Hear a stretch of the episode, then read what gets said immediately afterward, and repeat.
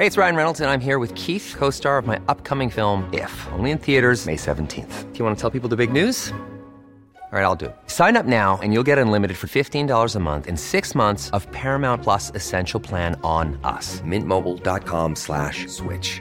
Upfront payment of $45 equivalent to $15 per month. Unlimited over 40 gigabytes per month. Face lower speeds. Videos at 480p. Active Mint customers by 531.24 get six months of Paramount Plus Essential Plan. Auto renews after six months. Offer ends May 31st, 2024. Separate Paramount Plus registration required. Terms and conditions apply if rated PG.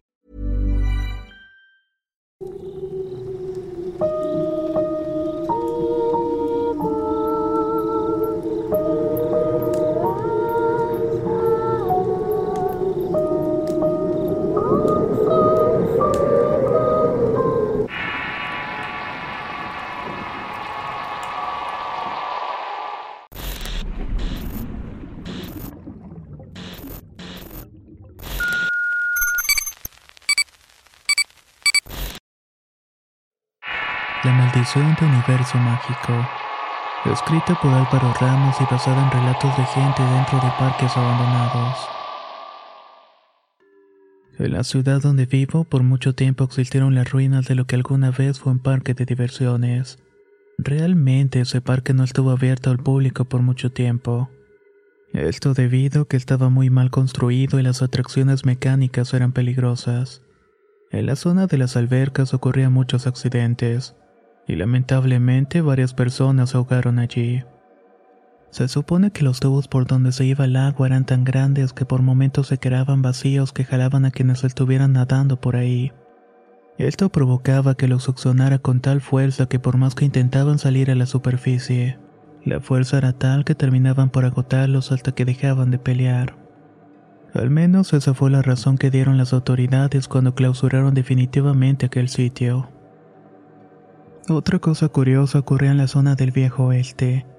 Una tirolesa cruzaba casi toda esa sección terminando en alguna enorme pared de paja seca, donde si por alguna razón no te soltabas antes ahí podías estrellarte para no sufrir daño alguno.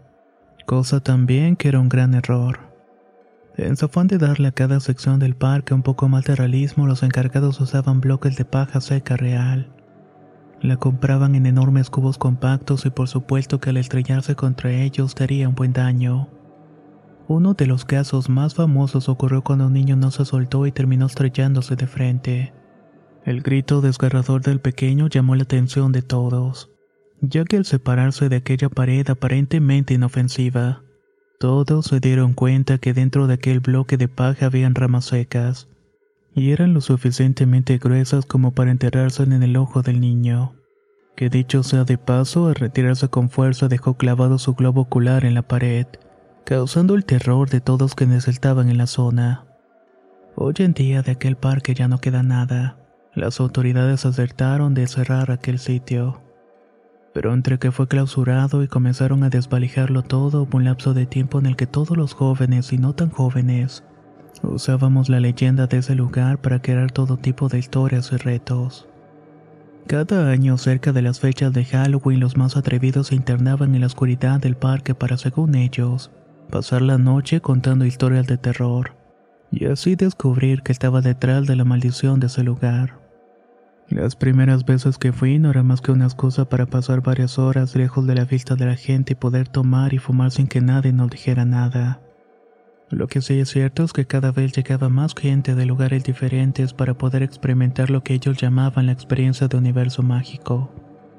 Las historias sobre el lugar se habían esparcido por todo el país, un poco gracias a los noticieros que llegaron a cubrir los accidentes que allí ocurrían, y un tanto más gracias a un programa de radio que se dedicaba a contar historias de terror que le mandaban los radioescuchas.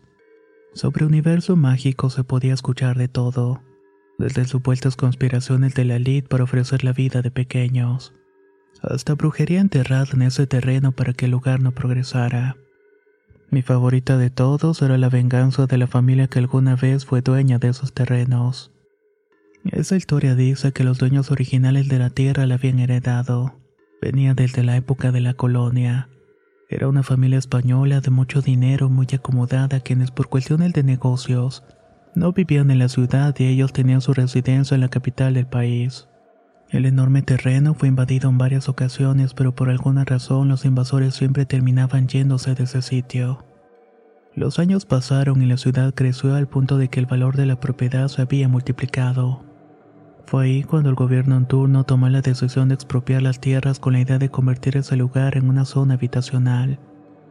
La familia dueña de las tierras obviamente no estaba de acuerdo. Llegaron al punto en que metieron animales para justificar que aquel lugar era un rancho ganadero. Pero los gobiernos, valiéndose de todos los artilugios legales posibles, terminó por quedarse con aquella propiedad. Gobiernos iban y venían y el proyecto habitacional nunca se construyó. Falta que un alcalde de la ciudad decidió entregar la propiedad a un grupo de empresarios locales. Tenían el ambicioso proyecto de construir uno de los parques de atracciones más grandes del país, y también la promesa de que eso traería modernidad y turismo a la ciudad. Cuando el proyecto se anunció, se dice que los herederos de aquella familia dueña del lugar se presentaron ante los empresarios. Les advirtieron que había maldecido el lugar con la intención de que la construcción no se llevara a cabo. Pero nadie los tomó en serio. Los meses se convirtieron en años y la obra se detuvo en varias ocasiones a causa de varios accidentes ocurridos a los trabajadores. Un total de 14 obreros perdieron la vida durante la construcción. Pero a pesar de eso, la obra siguió y finalmente el complejo se entregó casi dos años después. Causó el furor de la población y era tal la emoción de la gente por conocer el lugar que parecía que nadie recordaba quienes ahí habían perdido la vida. Para muchos eso es la causa de la maldición de universo mágico. Porque como dicen por ahí, un pueblo que olvida la historia está condenado a repetirla. Aquel parque abrió las puertas un 30 de abril para festejar el Día del Niño. Ese día nada podía salir mal. Las filas de gente queriendo comprar una entrada eran interminables. Adentro no cabía nadie más y las secciones del parque eran temáticas desde el viejo oeste hasta la sabana africana, pasando por el mundo marino y una sección dedicada a los cuentos de hadas clásicos. El área de los toboganes era la más visitada por los niños de mayor edad, y la del carrusel estaba abarrotada con los padres de los niños más pequeños. De pronto la gente que estaba en la zona de toboganes salía corriendo y los gritos se escuchaban por todos lados. En una de las albercas había un infame tobogán construido con la intención de darle a los visitantes una experiencia casi extrema. El aparato constaba de una caída en línea recta que se encontraba con lo que llamaban el salto, una especie de elevación que provocaba que los visitantes dieran un salto, y que luego volvieran a caer en otra precipitación recta para llegar finalmente a la alberca. El problema es que al ser un tobogán cerrado nunca tomaron en cuenta que los niños más pequeños darían un salto tan alto que se golpearían con la fibra de vidrio. De pronto, de su infame tobogán, la gente vio salir un hilo de sangre para después ver con sus propios ojos el cuerpo inerte de un niño bañado en sangre. El joven había dado un salto tan fuerte que el golpe con la construcción le provocó que perdiera el conocimiento dando vueltas antes de llegar al final y ahogándose con toda el agua que corría por el tobogán. La cantidad de gente era tal que los socorristas no se daban abasto, y el miedo de los espectadores hizo que nadie quisiera meterse a ayudar al joven. Todo esto la postre terminó con su vida. Esa fue la primera vez que se clausuró el parque, el mismo día de su inauguración. La solución de los encargados fue retirar el tobogán y sustituirlo por uno más convencional. Pero eso no evitó que los eventos macabros siguieran sucediendo. En la zona de los castillos ocurría algo peculiar. La zona del laberinto estaba tan oscura que era muy fácil perderse y al comenzar a sentir desesperación, los ataques de pánico y ansiedad provocaban en los visitantes desmayos e incluso alucinaciones. Era muy común escuchar versiones de niños que decían ser perseguidos por cosas extrañas. Esas cosas los perseguían dentro del laberinto. Algunos describían a sus perseguidores como personas con largos brazos y con garras en lugar de uñas. Otros decían ver el fantasma de una mujer en una de las esquinas del laberinto. Decían también que lo señalaba como diciendo que algo les iba a ocurrir. Un caso famoso fue el de una niña que tuvo un ataque cardíaco dentro de su oscuro y complicado laberinto. En la sección del viejo este no solamente ocurrió el caso del pequeño que perdió un ojo. Las armas de los indios eran tan puntiagudas que podían ser casi reales. Un par de personas llegaron a lastimarse de manera inexplicable con lanzas y las flechas que portaban las estatuas de los indios. Pero sin duda la zona más conflictiva era el mundo marino, o mejor dicho, la zona de las albercas. Existen versiones de que al menos seis personas perdieron la vida en ese lugar, y algunos otros lograron ser rescatados antes de desfallecer. Cuando podían dar su versión de los hechos, todos coincidían en lo mismo. Mientras iban nadando, sentía como si unas enormes manos los tomaran por los pies. Luego los jalaban hacia el fondo evitando que pudieran salir a la superficie. Fue cuando la versión de los extractores de agua se dio a conocer. Sin duda todos los misterios y accidentes que ya ocurrían fueron alejando a las personas. En un lapso de tan solamente dos años, el lugar había sido clausurado en cuatro ocasiones. Pasaba más tiempo cerrado que abierto al público y la gente comenzó a rumorar que se debía a la maldición de la familia dueña de aquellas tierras. Con el tiempo, la manutención del lugar fue insostenible. Los dueños del parque terminaron entregando el periodo de nuevo al gobierno municipal. Esto con la intención de que el gobierno absorbiera las deudas y los ayudara con los huesos pendientes. Al cerrar, dieron pie para que todas aquellas historias o rumores tomaran más fuerza llegando así a convertirse en el lugar que yo conocí. Hi, this is Craig Robinson from Ways to Win, and support for this podcast comes from Invesco QQQ, the official ETF of the NCAA. The future isn't scary, not realizing its potential, however, could be. Just like on the recruiting trail, I've seen potential come in many forms as a coach. Learn more at Invesco.com slash QQQ. Let's rethink possibility. Investco Distributors, Inc. Hiring for your small business? If you're not looking for professionals on LinkedIn, you're looking in the wrong place. That's like looking for your car keys in a fish tank. LinkedIn helps you hire professionals you can't find anywhere else, even those who aren't actively searching for a new job but might be open to the perfect role. In a given month, over 70% of LinkedIn users don't even visit other leading job sites. So start looking in the right place. With LinkedIn, you can hire professionals like a professional. Post your free job on linkedin.com slash people today. Una noche, varios años después del cierre definitivo del parque, me había metido con un par de amigos a ese lugar. Tenía la intención de tomar fotos y videos de lo que quedaba del infame parque. Queríamos ver si podíamos captar alguna de las supuestas sombras que se veían recorrer el parque del afuera, o confirmar la supuesta existencia de los fantasmas que ahí habían perdido la vida. Recuerdo que caminábamos entre la sección que alguna vez tuvo tres castillos cuando de pronto un ruido nos alertó. El ruido era parecido al que hace una piedra con impacto en el suelo. Pero a nuestro alrededor no había nadie. Pensamos que seguramente un gato había tirado algo y el eco lo había acrecentado. Seguimos nuestra investigación cuando alto uno de mis amigos nos dijo, No se muevan, hay alguien viéndonos desde aquella cabaña. La cabaña a la que se refería pertenece a la sección del viejo oeste, y en efecto se lograba ver la figura de una persona parada en la puerta. Con mucho cuidado fuimos alejándonos del lugar hasta que llegamos a la única parte alumbrada del lugar la zona de las albercas. Esta zona no estaba alumbrada por el parque, sino por los edificios que se habían construido a su alrededor. Ahí podíamos ver casi cualquier cosa que estuviera cerca, pero por más que esperamos no logramos detectar que alguien nos estuviera siguiendo. Después de unos minutos de no ver nada, decidimos seguir con nuestro recorrido. Una de las leyendas más famosas que tenía ese lugar en la zona estaba en la estatua de los animales. Había quienes decían que si pasabas a ciertas horas de la noche desde el interior del parque, se lograba escuchar ruidos de animales desde el rugido de un león hasta ese sonido que hacen los elefantes con la trompa. No tengo que decir que de todas las leyendas de ese lugar esa era la más increíble de todas. Pero como todos estábamos intentando grabar un video para luego mostrarlo a nuestros amigos, decidimos ir para allá. Nos hicimos los graciosos con los pocos animales de fibra de vidrio que aún quedaban. Oye, ¿qué harías si de repente uno de los animales se mueve? Preguntó Perico. Me cago y después salgo corriendo, contesté entre risas. Si ustedes tuvieran que decidir cuál de todas las historias que se cuentan de lugar es la única que es verdadera, ¿cuál sería?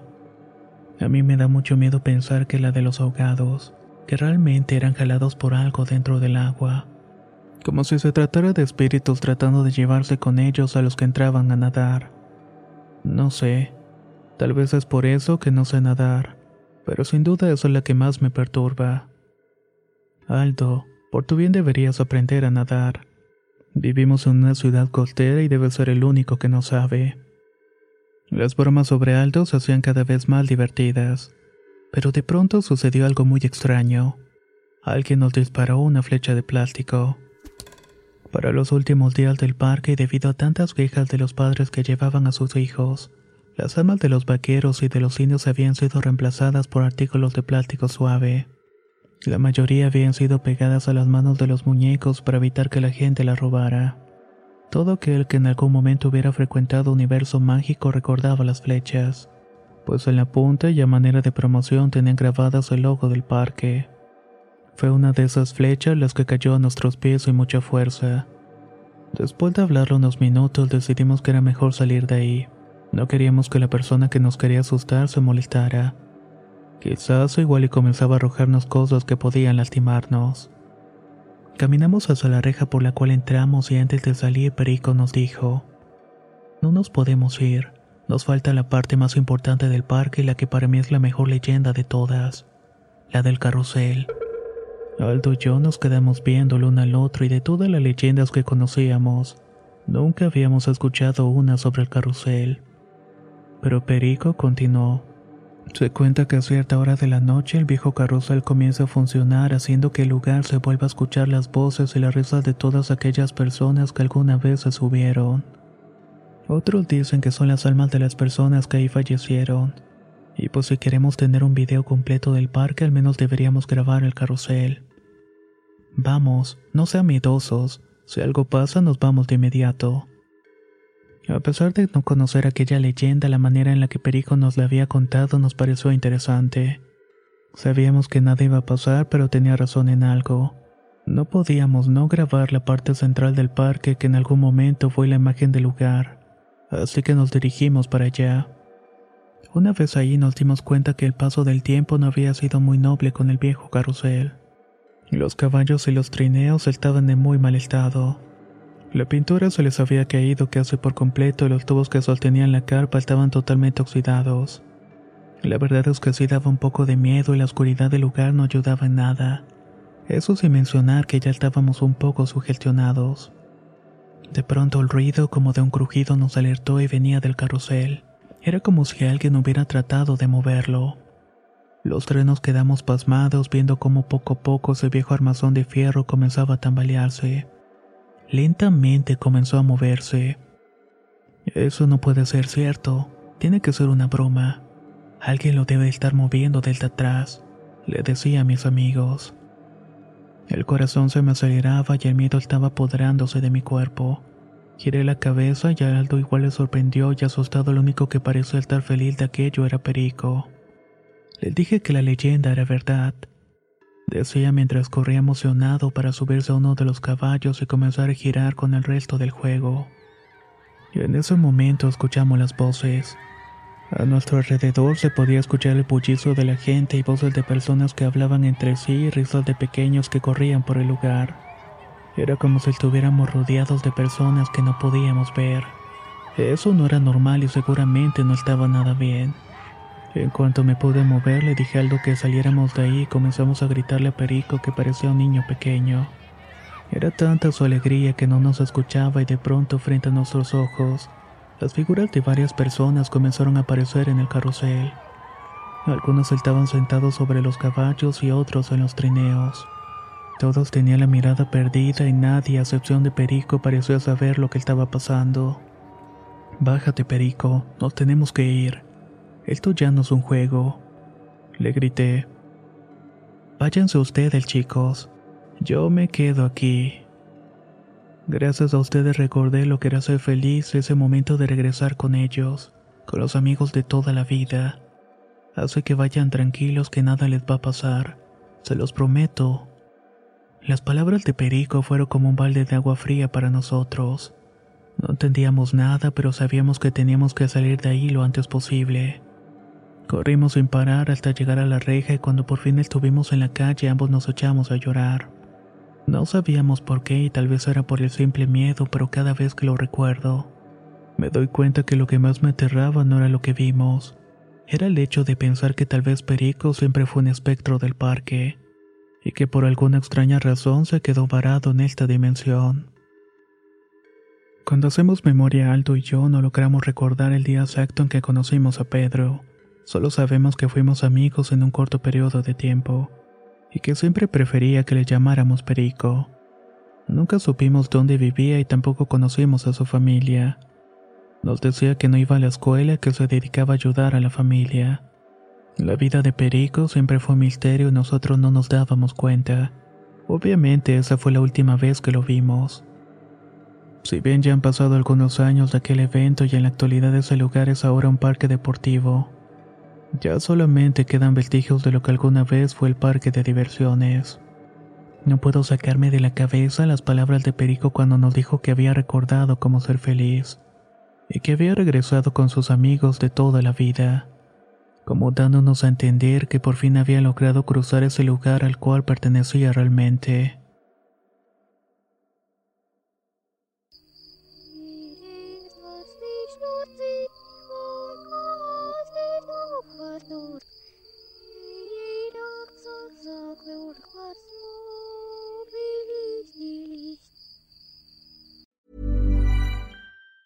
If you thought the only way to get a more defined jawline with natural looking results was through surgery, think again. Juvederm Volux XC is a non surgical injectable gel filler that improves moderate to severe loss of jawline definition and can help you achieve natural looking results with little downtime. Even better, this improved definition lasts up to one year with optimal treatment. No maintenance required. Improve jawline definition for a smooth, sculpted look with Juvederm Volux XC. For important safety information and to find a licensed specialist, visit juvederm.com. That's J U V E D E R M.com. Not for people with severe allergic reactions, allergies to lidocaine, or the proteins used in Juvederm. Common side effects include injection site redness, swelling, pain, tenderness, firmness, lumps, bumps, bruising, discoloration, or itching. There's a risk of unintentional injection into a blood vessel, which can cause vision abnormalities, blindness, stroke, temporary scabs, or scarring. Talk to a licensed specialist to find out if it's right for you. Hey, folks, I'm Mark Marin from the WTF Podcast, and this episode is brought to you by Kleenex Ultra Soft Tissues, your ally to help tackle your allergy symptoms this season. I love the change of seasons, but nobody loves pollen and all those other things floating in the air that make you sneeze during this nice weather. Kleenex Ultra Soft Tissues are hypoallergenic and allergist approved, so fight back against watery eyes and runny noses without worrying about irritating your skin. For this allergy season, grab Kleenex and face allergies head on.